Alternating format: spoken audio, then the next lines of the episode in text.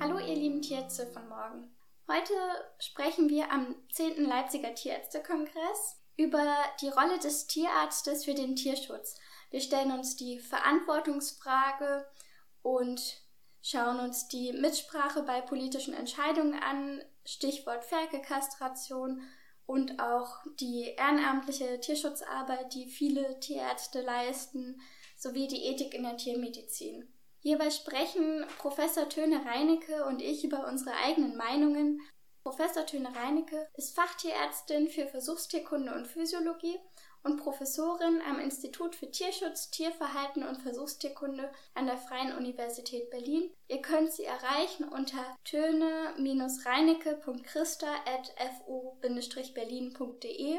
Gebt uns gerne euer Feedback, das könnt ihr an uns schreiben an dadukcaststudentpodcasts at gmail.com. Wir freuen uns über eure Nachrichten. Und noch ein kleiner Hinweis zu der diesigen Folge. Im Nebenraum finden gerade Gespräche statt, sodass man ab und zu von der, vom Nebenraum Stimmen hört oder auch mal Gelächter. Ganz, ganz viel Spaß beim Zuhören.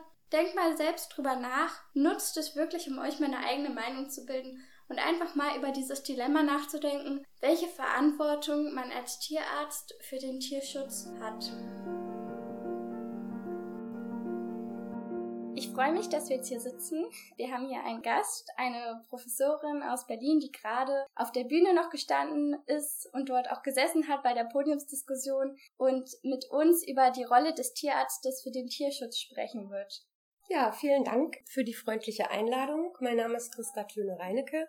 Ich bin die Leiterin des Instituts für Tierschutz, Tierverhalten und Versuchstierkunde am Fachbereich Veterinärmedizin der Freien Universität und habe auch diese Professur inne. Das heißt also, dass ich alle drei Fächer in Forschung, Lehre und auch in Dienstleistung vertrete. Ähm, das ist die curriculäre Lehre für die Veterinärmediziner und die Dienstleistung ist, dass ich die Funktion der Tierschutzbeauftragten inne habe.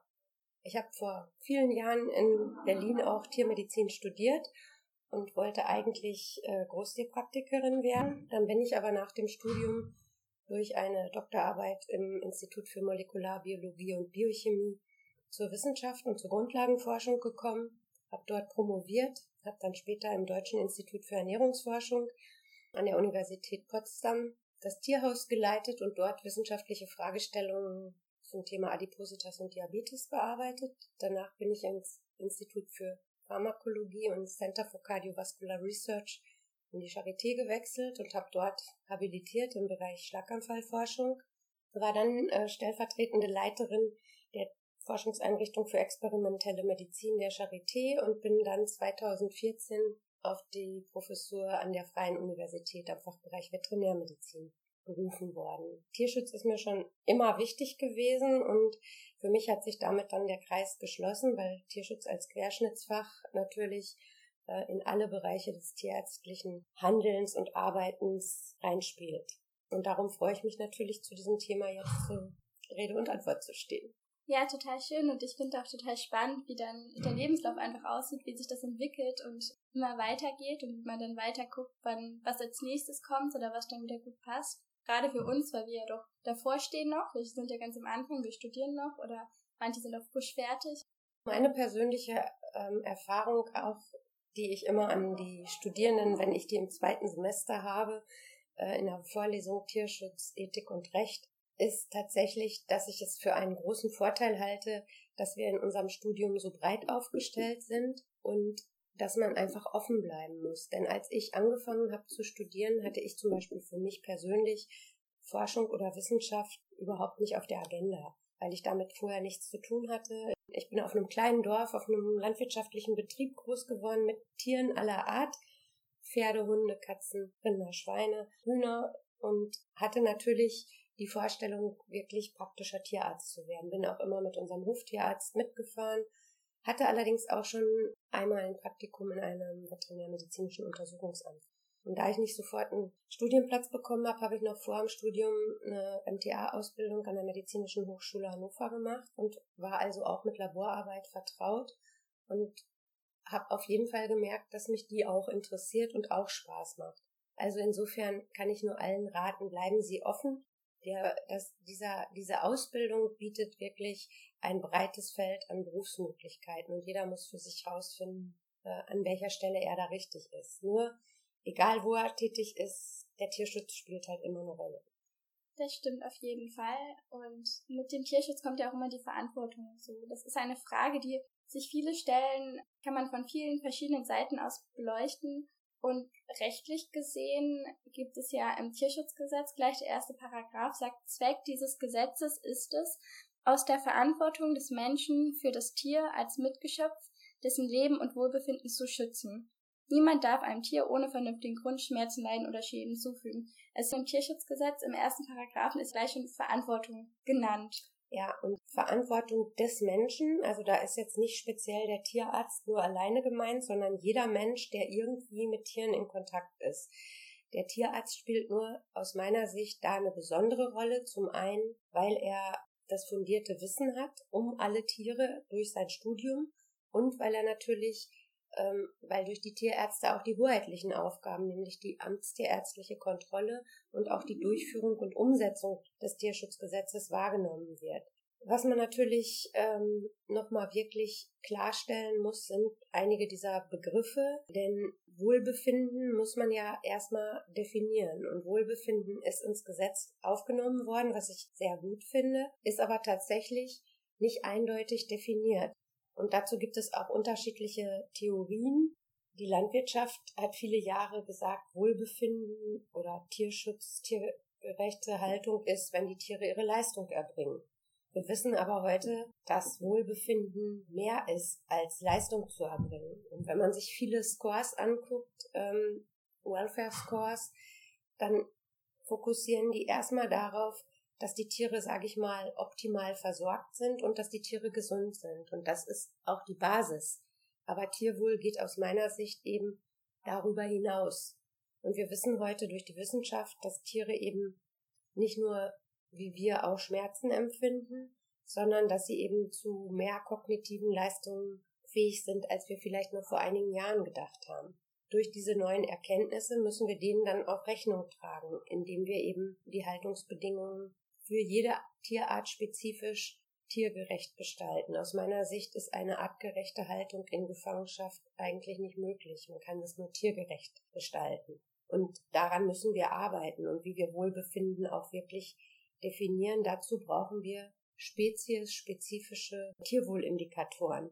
Und die haben wir halt noch nicht für alle Spezies. Da, das ist zum Beispiel ein Forschungsgebiet, in dem ich arbeite. Weil wir sowohl Wohlbefinden als auch Leiden oder Belastung, das ist ja auf einer Skala, sind das ja die, die Extrema, auf der positiven Seite das Wohlbefinden, auf der negativen Seite Schmerzen, Leiden, Schäden. Und auch die muss man einfach erstmal erkennen können, dafür braucht man die Sachkunde und dann muss man sie auch richtig einordnen können. Und eine der Hauptaufgaben der Tierärzte ist es eben, kranke Tiere durch entsprechende Anamnesen, Diagnosen und Behandlungen wieder gesund zu machen oder durch entsprechende Präventionsmaßnahmen im Rahmen der Bestandsbetreuung dafür zu sorgen, dass die Tiere eben erst gar nicht krank werden, weil sie dann eben optimal betreut werden, um Schmerzen, Leiden und Schäden zu verhindern. Dieser Ethikkodex zum Beispiel der Bundestierärztekammer, der spricht ja auch quasi von einer besonderen Verpflichtung. Und dort heißt es ja auch, dass wir Tierärztinnen und Tierärzte dienen dem Allgemeinwohl, also gar nicht mal unbedingt dem Tier gegenüber, und verpflichten uns mit unseren fachlichen Kenntnissen und Fähigkeiten in besonderer Weise zum Schutz und zur Sicherung der Gesundheit und des Wohlbefindens der Tiere beizutragen. Wir haben jetzt ja auch schon gerade gehört, Wohlbefinden ist eben viel, viel mehr eigentlich, als eben nur, dass es gesund ist, wie hier aber auch schön steht, Gesundheit und Wohlbefinden. Das heißt, Wohlbefinden ist eben nicht nur Gesundheit. Das wird hier ganz schön deutlich. Und vertreten die Interessen der Tiere gegenüber der Gesellschaft, Politik, Wirtschaft und Wissenschaft, zeigen Missstände auf und helfen sie zu beseitigen. Das ist ja nochmal hier so eine, eine Pflicht, eine Verantwortung, die die Bundestierärztekammer den Tierärzten gegenüber gibt. Und dann geht's auch weiter mit wir Tierärztinnen und Tierärzte tragen Verantwortung für die Gesundheit von Tier und Mensch. Ja, also da kommen jetzt mehrere Dinge zusammen. Also einmal die Bundestierärztekammer ist ja eine Standesvertretung, die sozusagen den Berufsstand nach außen vertritt und die dabei natürlich dann diese Position äh, für die Gesamtheit der Tierärzte nach außen vertritt. Im Bereich Wissenschaft kann ich ganz klar sagen, da kenne ich mich am besten aus, weil ich seit vielen Jahren in der Wissenschaft tätig bin und das ehrlich gesagt zwei Komponenten hatte. Zum einen, dass mich wirklich die Grundlagenforschung interessiert hat, dass mir klar geworden ist, dass für diese Forschung Tierversuche notwendig sind und dass ich gleichzeitig für mich entschieden habe, entweder ich bin bereit, mich dem zu stellen und auch selber Tierversuche zu machen, oder ich sage, damit möchte ich nichts zu tun haben, damit ist aber keinem einzigen Versuchstier geholfen. Und das ist ja wirklich auch so ein Bereich, der seit vielen, vielen Jahren äh, im Misskredit steht in der Öffentlichkeit. Wir werden aber, um einen medizinischen Fortschritt zu er erreichen, in absehbarer Zeit nicht darauf verzichten können. Was wir machen müssen, so steht es ja auch in der EU-Richtlinie 2010-63, die Richtlinie zum Schutz der Versuchstiere, die 2013 dann in in nationales Recht umgesetzt wurde. Da gibt es diese drei Rs, die heißen Refine, Reduce und Replace. Und Refine heißt, die Methoden zu verfeinern, äh, schonender zu gestalten und auch die Haltung der Versuchstiere schonender zu gestalten die Anzahl der Tierversuche zu reduzieren und im besten Fall Alternativmethoden zu entwickeln und dann Tierversuche komplett überflüssig zu machen. Und in dem Bereich engagiere ich mich sehr stark. Wir haben jetzt an der Freien Universität seit 2014, seit ich darin das sogenannte BB3R, Berlin-Brandenburg 3R Graduiertenkolleg, wo wir uns genau diese drei Rs in wissenschaftlichen Projekten annehmen und sozusagen eine neue Generation an jungen Wissenschaftlern dadurch auch ausbilden, die von vornherein sich vornehmen, nicht einfach immer wieder die althergebrachten Methoden so weiter zu verwenden, sondern sich auf den Weg machen, Alternativen zu entwickeln oder an den Bereichen eben, wo es möglich ist, es schonender zu gestalten. Und das war für mich mit einer der entscheidenden Gründe, warum ich mich entschieden habe, in der Forschung zu bleiben, weil ich gesagt habe, es kann nicht sein, ich habe ja in der Biochemie promoviert und ich war da die einzige Tierärztin. Und dann sind da Biochemiker, Chemiker, Physiker, die mit Tieren arbeiten, ohne an Tieren ausgebildet worden zu sein. Und da habe ich gesagt, da muss sich was ändern. Und es hat sich wirklich, also es war ein langer Weg. Es gab zwischendurch wirklich auch immer wieder, war man etwas frustriert, aber ich finde, dass sich in dem Bereich ganz viel geändert hat und dass wir tatsächlich aus dem Bereich ganz viel auch in anderen Bereichen lernen können. Denn wenn man sich das überlegt, ich bin Maus und bin Versuchstier, dann werden mich alle bedauern, weil ich eine gequälte Kreatur bin in den Augen der Öffentlichkeit. Bin ich Maus und bin Schadnager, finden das alle total in Ordnung, wenn massenhaft, die Zahlen werden nirgendwo erfasst, auch nicht auf die schonste Weise, diese Tiere getötet werden. Ich meine, ich möchte selber auch keine Mäuse im Haus haben, aber nur mal um das Verhältnis darzustellen. Oder ich bin Heimtiermaus. Dann darf sich jeder eine Maus anschaffen. Niemand kontrolliert, ob die artgerecht gehalten wird, ob man mit der artgerecht umgeht. Und da, das ist was, was mich schon immer gestört hat, was, was aber leider auch noch nicht aufgelöst ist. Es hängt sehr davon ab, ich bin das genau das gleiche Tier mit den gleichen Empfindungen und Bedürfnissen, aber ich komme in eine andere Schublade. Gibt es ja auch den Vergleich eben mit verschiedenen Tieren, ist ja auch so ähnlich, so ein Vergleich, ob man sagt, ob man eben Ferkel ist oder Hundewelpe. Genau. Ja, also, ja. ja, das eine wird so angesehen von der Gesellschaft und das andere ganz anders. Wo setzt man da an? Was kann man da machen? Na, zumindest erstmal ein Bewusstsein schaffen. Ich glaube, das ist erstmal der allererste Schritt. Und dann finde ich, das Prinzip der Verhältnismäßigkeit. Und bei den Versuchstieren habe ich immer gesagt, es ist ganz wichtig, dass man gut ausgebildet ist, dass man an den Tieren, mit denen man arbeitet, gut ausgebildet ist, dass man die schonsten und neuesten Methoden einsetzt, eben diese drei Rs umsetzt. Und das sieht man jetzt wirklich, seit das Gesetz geändert wurde, seit wirklich auch das verpflichtend ist und kein Bereich ist so streng kontrolliert wie dieser Bereich, ähm, dass sich wirklich was bewegt. Und der Weg ist noch lang und der ist auch noch nicht in absehbarer Zeit zu Ende, aber den müssen wir einfach gehen. Und die andere Konsequenz wäre halt zu sagen, wir entscheiden uns, keine Tierversuche mehr zu machen. Dann muss man aber auch fairerweise sagen, was hat das dann für Konsequenzen? Ist die Gesellschaft dann bereit, die Konsequenzen auch bis zu Ende durchdekliniert zu tragen? Und da kommen ja dann die Dinge, die jetzt hier in den nächsten Paragraphen kommen, dass wir uns dem One Health Konzept verpflichtet fühlen, äh, mit hinein, wenn es darum geht, für seltene neue Erreger Impfstoffe zu entwickeln, wenn es um Tierseuchen geht. Wenn wir sagen, wir wollen überhaupt gar keine Forschung mehr, dann wollen wir auch keine Forschung mehr für Tiere, denn ich war viele Jahre in der humanmedizinischen Grundlagenforschung. Da sind die Tiere Modell für die Forschung am Menschen. Jetzt bin ich wieder an der veterinärmedizinischen Fakultät. Da sind die Tiere natürlich in ihrer jeweiligen Spezies Modell für ihre eigene Spezies. Jeder, der selber mit seinem Tier zum Tierarzt geht oder selber zum Arzt geht, erwartet ja, dass er die beste medizinische Betreuung und Medikation bekommt dann müssten wir uns dazu entscheiden, darauf verzichten zu wollen. Und da bin ich mir nicht sicher, ob das ähm, wirklich zu Ende gedacht ist. Ich, ich möchte das auch nicht entscheiden. Wir sind eine demokratische, plurale Gesellschaft. Wir müssen das, also das muss die Gesellschaft entscheiden und entsprechend dann über die Politik umgesetzt werden. Ich möchte nur einfach ein bisschen mehr Ehrlichkeit in die Diskussion bringen und einfach aufklären. Und dann muss sich jeder seine, muss jeder seine Entscheidung treffen. Das ist, glaube ich, auch ganz wichtig, dieser Aspekt der Aufklärung. Wir Tierärzte, wir sind ja quasi, könnte man sagen, vielleicht aufgeklärt in einer Weise, dass wir eben mehr Fachkenntnisse über vieles, über, über die Ethologie von Tieren, über die medizinischen Indikatoren, dass dem vielleicht nicht gut geht. Und das haben ja vielleicht andere Leute dann auch nicht, wobei es ja eben schon ein Startziel ist auf der anderen Seite. Es ist ein Startziel im Artikel 20a. Eben der Tierschutz ist seit 2002 dort verankert. Und geht demnach eigentlich alle was an und dem andererseits dem Tierarzt ein bisschen mehr. Aber wo zieht man denn da die Grenze? Also wie sieht's da aus mit Tierbesitzer? Ich meine, eigentlich ist er ja auch, finde ich, ja auf jeden Fall in der Verantwortung, sich sehr gut zu informieren über die Gesundheit und Haltung des eines Tieres, das er hat. Wie sieht's dann aus mit dem Politiker vielleicht oder eben anderen Leuten? Also wo zieht man die Grenze oder gibt's da quasi eine Abstufung? Also tatsächlich, aus meiner Sicht, und so ist es gesetzlich verankert. Paragraph 1, Sie haben ihn vorhin vorgelesen. Jeder Mensch hat die Verantwortung, der sozusagen Tierbesitzer ist. Und wenn ich mir ein Tier anschaffe, muss ich mich eigentlich vorher, muss ich mir vorher darüber im Klaren sein, welche Verantwortung ich dann übernehme und ob ich das leisten kann. Und das, glaube ich, ist überhaupt noch gar nicht im Bewusstsein.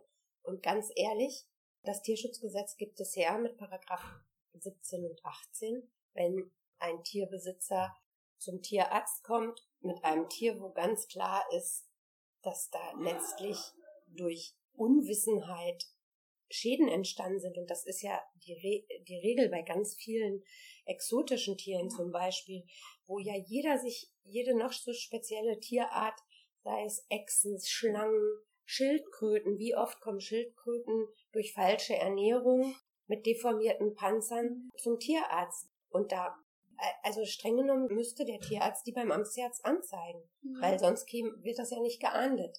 Das macht natürlich wieder niemand, weil er natürlich zum einen Sorge hat, dass das dann dazu führt, dass es weitergetragen wird und dann keiner mehr kommt, weil man denkt, na, dieser Tierarzt, der zeigt mich ja sofort an. Und ich glaube, wir müssen dann, also der erste Schritt ist ja jetzt, ähm, dass die Zuhandlungen zumindest verpflichtet sind, entsprechendes Informationsmaterial mitzugeben, äh, wenn jemand sich ein solches Tier anschafft. Ich bin aber tatsächlich der Meinung, es müsste sowas wie ein, eine Heimtierverordnung geben. Ich will nicht sagen Heimtiergesetz, weil das Gesetz ist eigentlich, unser Tierschutzgesetz hat alles definiert und es ist extra so weit und vage formuliert. Das ist der Sinn von Gesetzen, allen möglichen ähm, Gegebenheiten Rechnung tragen kann. Spezifiziert werden kann es dann durch eine Verordnung, so wie es für den Versuchstierbereich die Versuchstierordnung gibt oder die Nutztierhaltungsverordnung. Warum gibt es keine Verordnung zur Haltung von Heimtieren, die auch die Besitzer dann in die Pflicht nimmt und Dinge konkretisiert? Und ich kann auch nicht zu den Polizisten sagen, wenn ich in der Stadt nicht 50 gefahren bin, das habe ich ja gar nicht gewusst, dass ich hier 50 fahren muss, weil das ist ein, die Straßenverkehrsordnung ist ein Gesetz und wer Auto fährt, muss sich daran halten. Und wenn er dagegen verstößt, wird das geahndet. Und das ist in dem Bereich rein juristisch nichts anderes. In den Schulen wird es ja auch sehr wenig aufgegriffen, diese Thematik. Also man lernt ja auch in den Schulen eigentlich kaum was über Tierschutz oder Ethik, gerade auf Tiere bezogen. Wie sieht es denn da an den Fakultäten aus, an den tiermedizinischen Fakultäten? Wird es da genug unterrichtet? Also man kann sich natürlich immer mehr wünschen. Tatsächlich bin ich auch sehr dafür, diese Themen in die, in die Schule zu tragen. Darum habe ich jetzt eben seit zwei Jahren bin ich angesprochen worden vom Fachbereich Biologie, die Biologielehrer ausbilden, in einem bestimmten Seminar eine Vorlesung und eine Übung mit den Lehramtsanwärtern durchzuführen, wo ich einmal so ein bisschen über den rechtlichen Rahmen, da geht es aber um Tierversuche und Tierschutz und da mache ich dann auch mit denen eine Übung zur Ethik und das ist super gut angekommen. Es ist ganz toll evaluiert worden und ich werde jetzt immer wieder angefragt, ob ich nicht nächstes Jahr wiederkomme. Und ich sehe einfach, da ist man Multiplikator. Das heißt also, es sollte auf jeden Fall mit in die Lehrpläne aufgenommen werden. Im Lehrplan der Veterinärmedizin kommt es schon allein dadurch, dass wir, dass die veterinärmedizinischen Bildungsstätten ja durch die EAEVE e evaluiert werden. Das ist ja eine europäische Dachorganisation, die sozusagen alle veterinärmedizinischen Bildungsstätten in Europa zertifiziert. Und da ist ganz klar auch die Auflage, dass Ethik in entsprechendem Umfang integriert werden muss. Wir machen das im Rahmen der Vorlesung Tierschutz, Ethik und Recht, weil die Dinge eng zusammenhängen. Und ich muss natürlich zugeben, ich bin kein ausgebildeter Ethiker, ich bin Veterinärmediziner. Ich hole mir dann da für die Vorlesung wirklich einen Ethiker mit dazu. Ich mache dann im Tierschutzseminar auch Übungen mit den Studierenden und ich halte noch eine Vorlesung im Bachelorstudiengang Pferdewissenschaften zur Mensch-Pferd-Beziehung und mit denen mache ich jetzt auch immer den rechtlichen Rahmen, die Herleitung des Tierschutzes und eine Übung auch zu einem ethischen Dilemma, wo man dann einfach die Dinge reflektiert und die unterschiedlichen Rollen wahrnimmt und auch einfach weiß, ja, wie werden Entscheidungen getroffen. Ich meine, der ethische Anspruch ist häufig, geht häufig über den des, des rein gesetzlichen hinaus. Agieren können wir aber nur im Rahmen der Gesetze. Und wenn ich die Situation habe, also da heißt es dann Endstation Rostbratwurst, provokativ. Und das ist ein Fallbeispiel, das aus einem Ethikheft kommt, das ähm, in Jena entwickelt wurde von Julia Palme verschiedene Fallbeispiele liefert, die eigentlich gedacht sind für die Oberstufe. Und das wiederum habe ich jetzt auch bei den Lehrern kommuniziert, in der Hoffnung, dass das weiter multipliziert wird. Und da sind sehr schöne Fallbeispiele, die man sehr gut in Übungen oder Seminare integrieren kann. Ich finde es auch echt toll, dass man das eben versucht, einfach als Multiplikator dort zu dienen und es weiterzugeben und hoffen, dass sie es dann wiederum weitergeben mit den Schulen finde ich total wichtig. Ich finde es auch echt erschreckend, dass man das dort nicht lernt. Weil fast oder vielleicht jedes dritte Kind oder so hat zu Hause einen Hund oder ganz viele auch einen Hamster, Meerschweinchen, Kaninchen und die wissen einfach nicht, wie man die richtig hält oder wie man auch erkennt, ob das Tier denn vielleicht krank ist. Und ähm, zur tierärztlichen Ethik ähm, möchte ich sagen, weil wir das wirklich als ein wichtiges Thema identifiziert haben, haben wir, also die Ethikerin kommt aus dem Messerli-Institut, die bei mir die Vorlesung hält. Wir haben uns dann 2017 äh, nach der Vorlesung darüber ausgetauscht und sie hat eine Doktorarbeit gemacht zum Thema tierärztliche Profession. Und dann haben wir uns überlegt, es wäre doch schön, wenn wir das Thema Ethik in der Veterinärmedizin aufgreifen. Und wir haben jetzt ein Netzwerk tiermedizinische Ethik gegründet, zusammen mit dem Messerli-Institut. Es ist jetzt beteiligt Uni Gießen, Uni Hannover, Berlin, Wien und Zürich, also sozusagen der gesamte deutschsprachige Raum. Und wir haben erst ein Symposium abgehalten und die Leitung hat jetzt Professor Kunzmann übernommen weil wir einen gemeinsamen Antrag auf den Weg bringen wollen. Und es gibt jetzt demnächst ein Sonderheft in der Berliner Münchner Tierärztlichen Wochenschrift, wo wir sozusagen alles, was auf dem Symposium ähm, erarbeitet wurde, verschriftlichen und wo verschiedene Beiträge zum Thema tierärztliche Ethik aus verschiedensten Kontexten ähm, veröffentlicht werden. Es kann sogar sein, dass jetzt so viele Beiträge geworden sind, dass es zwei Hefte werden.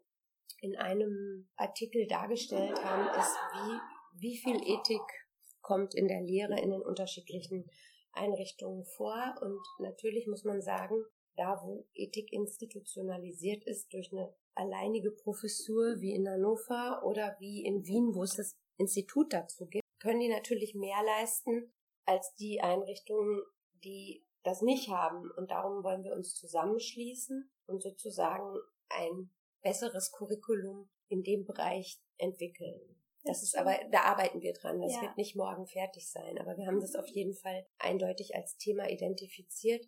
Ich glaube tatsächlich, dass alle Einrichtungen entsprechend des Curriculums das Thema aufgreifen müssen. Ja, die Art wie ist natürlich unterschiedlich, ob ich das als Veterinärmediziner mache oder ob das aus der Perspektive eines Ethikers kommt. Und aus meiner Sicht ist gerade an dieser Schnittstelle die Interdisziplinarität so wichtig, weil wenn die Ethiker, ich sage jetzt mal in ihrem Eiffelturm der Ethik sitzen und über unsere Probleme nachdenken, ohne sie wirklich aus der praktischen Perspektive zu kennen, ist das oft sehr theoretisch und, und nicht, nicht anwendbar. Mhm.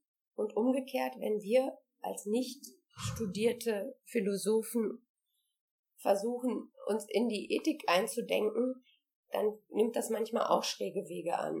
Dass wir aus unserer Praxis mhm. Probleme aufwerfen, die wir dann mit den Ethikern, ich will nicht sagen lösen, das wäre das mhm. falsche Wort, weil Ethiker lösen keine Probleme, sondern stellen Fragen und regen an zur Reflexion. Und das ist, glaube ich, ein ganz wichtiger Prozess, den man gar nicht früh genug lernen kann, egal in welchem Bereich man arbeitet, dass man lernt, Dinge zu reflektieren, gerade wenn man auch Verantwortung übernimmt, sich dadurch weiterzuentwickeln. Das ist ganz wichtig und das ist, glaube ich, auch ganz wichtig, wenn ich Verantwortung habe, dann muss ich Entscheidungen treffen. Und die natürlich mit einem fundierten Wissen und besten Gewissen. Und trotzdem muss man dann diese Entscheidungen nochmal wieder reflektieren. Und es kann durchaus sein, dass ich ein Jahr später oder zwei Jahre später Entscheidungen, die ich vor zwei oder drei Jahren getroffen habe, mit dem, mit der Weiterentwicklung anders beurteile. Und trotzdem muss ich aber, wenn ich für bestimmte Dinge verantwortlich bin, im Hier und Jetzt gut vorbereitet sein, ähm, um zielführend Entscheidungen treffen zu können.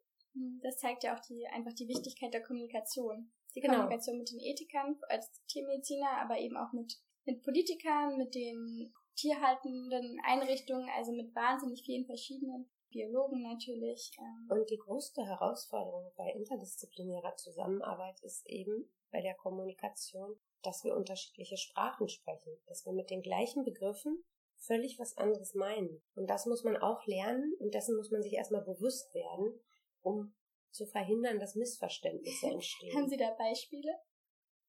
Ja, also ich bin jetzt in einem großen Exzellenzcluster, in dem wir wirklich erforschen wollen, was ist Intelligenz. Und da bin ich wirklich mit Robotikern, mit Computerspezialisten, mit Philosophen, mit Ethikern, mit Biologen im Austausch. Und als wir angefangen haben, dieses Projekt zu beantragen, auf den Weg zu bringen und uns die ersten Male getroffen haben, haben wir ganz viel aneinander vorbeigeredet. Wie gesagt, mit den gleichen Begriffen, die unterschiedlich besetzt waren.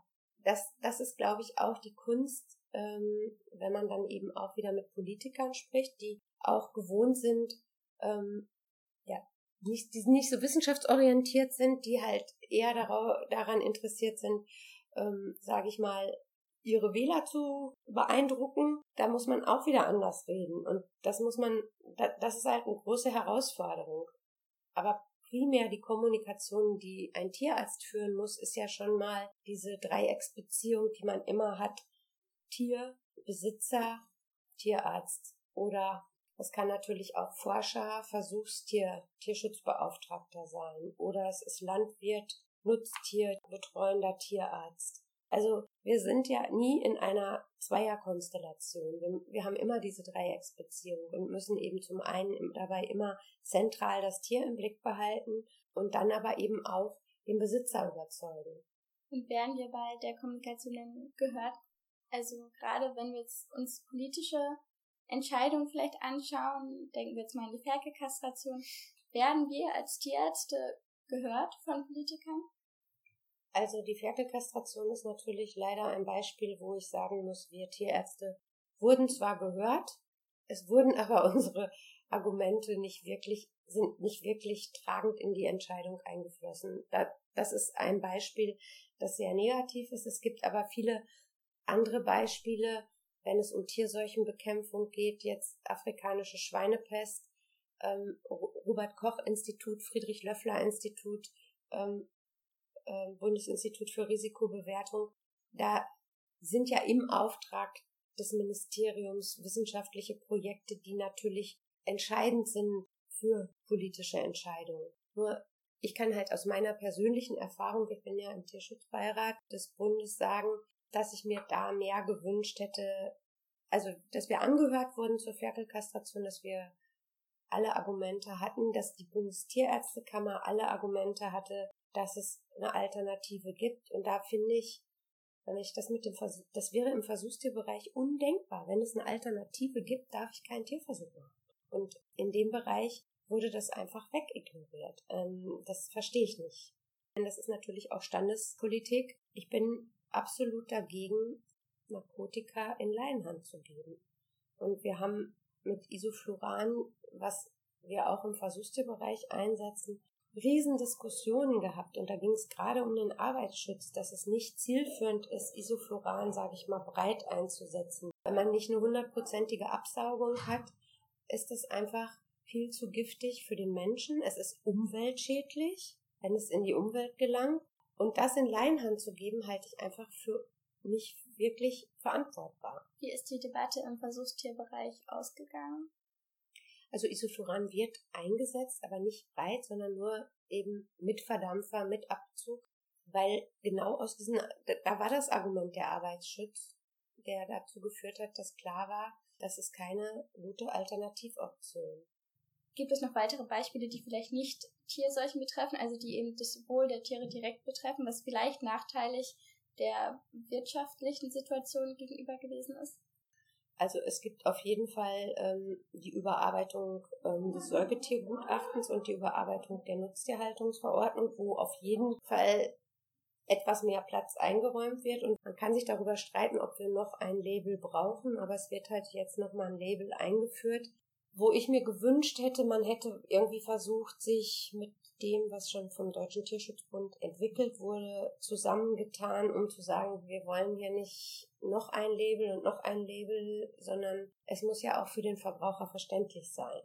Ja. Und ähm, ich glaube wirklich, dass es mittel- und langfristig im Nutztierbereich einfach einen Paradigmenwechsel geben muss. Das ein weiter so wird nicht funktionieren.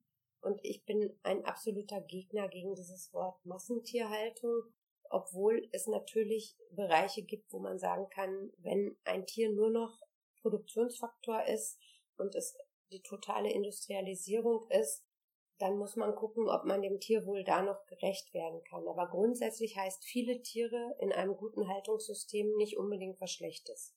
Wenn man das jetzt, wenn ich das jetzt mal im Rinderbereich sehe, ähm, die großen Boxenlaufställe, sind auf jeden Fall viel tiergerechter als Anbindehaltung. Und da hat sich schon wirklich viel verändert, obwohl man sich bisher auch wieder aus verschiedenen politischen Gründen nicht dazu durchringen konnte, die Anbindehaltung jetzt komplett zu verbieten. Wobei ich finde, da muss man dann auch differenzieren, wenn es nur über die Wintermonate ist und im Sommer die Tiere wirklich auf der Weide sind, dann kann man das wahrscheinlich noch tolerieren. Eine ganzjährige Anbindehaltung würde ich allerdings äh, ablehnen. Ja, ja, definitiv. Und nochmal zurück zu den politischen Entscheidungen. Wir haben jetzt ja gesagt, manchmal, ja, achten die quasi darauf, was die Tierärzte sagen. Manchmal wird weniger darauf geachtet letztendlich. Woran, woran liegt es denn? Kann man das irgendwie festhalten, irgendwo sagen, so daran kommunizieren wir nicht richtig? Wir haben ja vorhin gesagt, man muss ja mit verschiedenen Leuten verschieden kommunizieren. Machen wir es nicht richtig oder sind wir nicht einheitlich genug, dass wir alle zusammen eine Meinung vertreten oder woran liegt das? Na, tatsächlich glaube ich nicht, dass es daran liegt, dass wir nicht unsere Argumente auf den Tisch legen. Die Frage ist, ob unsere Argumente gehört werden. Und das ist natürlich wiederum, wir haben den Bundestag und den Bundesrat. Und da gibt es natürlich verschiedene Ströme. Das nennt man eben Demokratie, aber es, es scheint halt so zu sein, dass andere Richtungen größeren Einfluss nehmen. Obwohl, wie gesagt, die Argumente waren ja, waren ja da. Ja. Die sind ja, also es ist ja, man kann ja jetzt nicht sagen, das haben, hat man nicht gewusst. Wir haben das ja auch, das war ja verschriftlich und das haben ja alle gekriegt. Das heißt also, wenn ich verschiedene Informationen kriege, als Abgeordneter muss ich die mir angucken und dann meine Meinung bilden. Und offensichtlich war da unsere Meinung nicht gefragt. Oder Warum auch immer, sie wurde jedenfalls hm. nicht berücksichtigt. Können wir da noch mehr machen? Ich würde denken, ähm, dass man natürlich das vielleicht noch professionalisieren kann. Ich bin jetzt auf dem politischen Terrain auch nicht so zu Hause, dass ich das jetzt sagen könnte im Detail. Aber in den Gremien, wo die Tierärzte vertreten sein müssen, sind sie auf jeden Fall vertreten. Das kann ich sagen. Also es gibt ja auf Landesebene und auf Bundesebene Tierschutzbeiräte und auch Landestierschutzbeauftragte und das sind jetzt in den Bundesländern, in denen es die gibt, auf jeden Fall Tierärzte und in den Tierschutzbeiräten sind die Tierärzte auch vertreten. Natürlich sind die paritätisch, also zumindest auf Bundesebene paritätisch besetzt, dass natürlich alle Stakeholder vertreten sind. Da sind Tierschutzorganisationen dabei, da ist der Bauernverband dabei, da ist die Wissenschaft dabei, da ist die Agrarwissenschaft dabei, da ist der Tierschutz vertreten, also von universitärer Seite. Insofern finde ich, ist das Gremium sehr ausgewogen, um zu einer guten Entscheidung zu kommen. Und wir ringen auch manchmal und wir diskutieren ja, weil wir auch so paritätisch besetzt sind, ist es ja nicht so, dass da immer nur eine Meinung herrscht, sondern da werden schon erstmal alle Argumente gegeneinander abgewogen und dann zu Papier gebracht. Und dann fand ich es persönlich, gerade bei der Ferkelkastration, sehr frustrierend, dass die dann so, dass man das Gefühl hat, ob man das jetzt gemacht hat oder nicht, das spielt gar keine Rolle. Also da war ich, da war, das hat mich sehr äh, persönlich ernüchtert, so dass ich wirklich überlegt habe, ähm, macht das überhaupt Sinn? Aber Natürlich macht es Sinn, nach einer Niederlage kann man nicht gleich aufgeben. Trotzdem war ich da sehr enttäuscht, das kann ich schon sagen. Es ist auch spannend, dass diese Erwartungshaltung eine ganz andere ist in verschiedenen Bereichen. Also bei der Ferkelkastration, diese Erwartungshaltung an den Tierarzt, dass er, dass eben die Kenntnisse hat, war anscheinend nicht so da. Auf jeden Fall wurde es nicht berücksichtigt und in anderen Bereichen wird immer erwartet vom Tierarzt, dass er günstiger abrechnet, dass er klar die Arbeitsbedingungen allgemein eben hat oder dass er auch Tiere kostenlos vielleicht auch behandelt. Wir haben zum Beispiel in Leipzig haben wir ein Projekt der bunte Hund und dort werden eben ja ehrenamtlich von Tierärzten und Studierenden einmal die Woche Tiere behandelt von Obdachlosen in der Regel. Und da ist die Frage, ist es wirklich die Verantwortung dieser Leute, das zu machen? man wird so ein bisschen ausgenutzt, hat man manchmal das Gefühl. Ja, wie es gerade passt, so, ne? Genau. Ähm, tatsächlich bin ich ja kein, also arbeite ich nicht in der Praxis und kann dazu natürlich nicht, nicht aus eigener Erfahrung meine Meinung sagen, aber grundsätzlich hat man natürlich eine Verantwortung gegenüber Tieren und man hat aber auch eine Verantwortung gegenüber sich selbst und auch seiner Familie und auch seiner Praxis. Und ich weiß, dass seit vielen Jahren in der Bundestierärztekammer darüber diskutiert wird, dass die Bezahlung angemessen sein muss, dass die GOT überarbeitet werden muss. Also das ist ja dieser Schlüssel, wie Tierärzte abrechnen müssen. Und es ist aus meiner Sicht in keinster Weise zu tolerieren, dass oder zu akzeptieren, dass von den Tierärzten erwartet wird, dass sie ohne abzurechnen tierärztliche Leistungen erbringen. Natürlich kann sich jemand ehrenamtlich engagieren. Und wenn es ein Projekt Bunter Hund gibt, ist das wirklich, also das, das hat meinen größten Respekt und das schätze ja. ich. Aber daraus darf nicht eine Erwartung entstehen, dass das die Aufgabe der Tierärzte ist. Also da, da, das ist, das ist dann unheimlich schwierig, wenn man damit anfängt, auch irgendwo eine Grenze zu ziehen. Und ich finde, das gehört dann, also entweder muss man sagen, wenn ich mir gar keine Behandlung leisten kann, dann kann ich mir eigentlich auch kein Tier leisten. Das wäre sehr konsequent. Oder aber man muss überlegen, ob es eben gerade im Bereich Tierschutz, also ist ja auch der Punkt mit freilebenden Katzen, wenn die kastriert werden sollen. Es gibt es ja ganz häufig so, dass Tierschutzorganisationen diese Katzen fangen und dann zu einem Tierarzt bringen und auch selbstverständlich davon ausgehen, dass der das umsonst macht. Mhm. Also was, das finde ich, das ist nicht in Ordnung, dass das selbstverständlich erwartet wird. Wenn jemand sagt, ich arbeite, weil mir daran liegt, mit einem Tierschutzverein zusammen. Oder ich habe gehört, es äh, gibt einfach auch tolle Zusammenarbeit, zum Beispiel, ich glaube an der Uni Wien ist das, die mit dem Tierschutz zusammenarbeiten, um sozusagen Studierenden auch die Möglichkeit zu geben, Kastration zu üben. Dann brauchen die nicht extra Tiere anzuschaffen, an denen das geübt werden kann. Und der Tierschutz ist froh, dass die Tiere kastriert werden. Also es gäbe Möglichkeiten, da Synergien zu finden, die für beide Seiten sinnvoll sind, aber man darf es nicht von als selbstverständlich erachten, dass die Tierärzte das einfach ja. ohne Entgelt machen. Aus dieser Mischung Verantwortung und natürlich unterstelle ich fast allen, die Tiermedizin studieren, dass sie irgendwie Tiere lieben mögen, auf jeden Fall hohen intrinsischen Bezug zu Tieren haben. Und das ist genau das, was ich sage, ähm, was eigentlich nicht die Grundlage ist für gutes Handeln und gute Entscheidungen. Wenn man Tieren wirklich helfen will und gute Entscheidungen treffen will, dann braucht man eine professionelle Distanz und fundiertes Wissen. Und natürlich braucht man Empathie. Aber wenn man nur von Emotionen und Tierliebe geleitet ist, dann kommen nämlich genau diese schrägen äh, Konstellationen. Ein Humanmediziner würde das niemals so machen. Also da gibt es sicherlich auch ehrenamtliche Aktionen, aber es ist die Grundvoraussetzung, um sachlich fundierte, gute Entscheidungen zu treffen, ist, dass man eine professionelle Distanz behält. Und sobald man eben emotional zu sehr eingebunden ist und die nicht mehr hat, dann kommt genau das, dass man sagt, ach, das kann ich doch nicht machen. Und das ist doch zu, der, der kann sich das nicht leisten. Ja, und da ja. hat man wieder diesen, und darum, diese Dreiecksbeziehung ja auch, das ja. quasi mit dem Tierbesitzer, auch wenn man den Tierbesitzer nicht mag. Vielleicht ist der einem unsympathisch, aber das Tier, und man möchte ja auch dem Tier helfen, weil es ist ja, man denkt ja auch, Mensch, das Tier sollte ja nicht leiden, weil der Besitzer das Geld gerade nicht hat oder so. Ja, da ist, wie gesagt, da ist die professionelle Distanz hilfreich. Ich muss aber auch gestehen, dass ich, das ist zwar schon viele Jahre her, in einem Stadtteil in Berlin bei einem Tierarztpraktikum gemacht habe, der eben auch nicht der reichste Stadtteil ist und wo eben auch viele Tierbesitzer waren, die ja finanziell nicht besonders gut gestellt waren und der hat zu mir gesagt, okay, der kann das heute nicht bezahlen, aber der bezahlt mir das, der stottert das ab, das weiß ich ganz genau. Und es gibt andere, die könnten bezahlen, die bezahlen aber nicht. Da muss ich drei Mahnungen schreiben. Aber bei dem hier weiß ich das ganz genau. Ähm, also man kann das nicht immer, mhm. Immer alles über einen ja, Kamm scheren. Man kann es nicht verallgemeinern. Ja, aber letztlich ähm, habe ich auch den Eindruck, dass eben viele das aber auch ausnutzen, dass die Tierärzte so sind. Mhm. Und da finde ich, haben die eben dann auch wiederum die Verantwortung gegenüber ihrer Familie, ihrer Praxis und sich selber.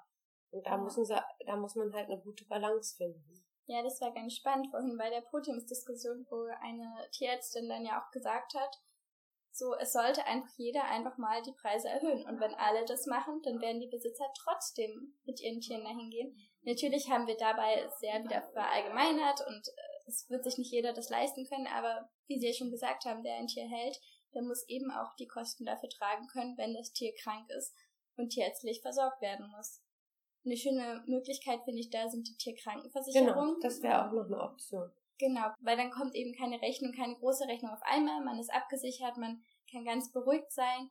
Man hat ja auch oft Fälle, dass die Tiere viel zu spät in der Praxis vorgestellt werden, weil die Leute sich das nicht leisten können. Letztendlich ist es dann oft auch teurer, weil das Tier eben später dahin gekommen ist.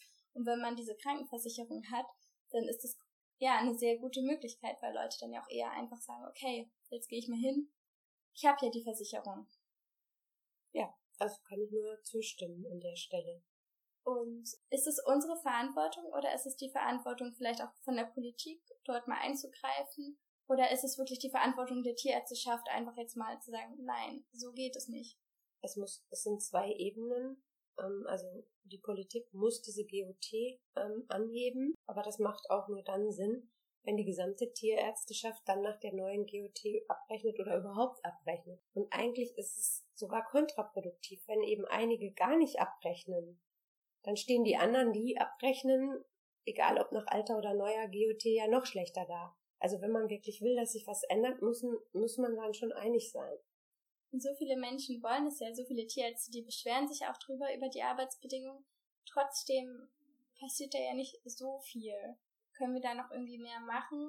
Kann man versuchen, die Tierärzteschaft zu mobilisieren oder muss man jetzt einfach vielleicht ein bisschen ja, es gibt warten. den BPT, die ja sozusagen die Vertretung der praktischen Tierärzte sind. Und da müsste man vielleicht mit denen mal sprechen, ob die noch eine Idee haben. Aber letztlich ist es ein freier Beruf.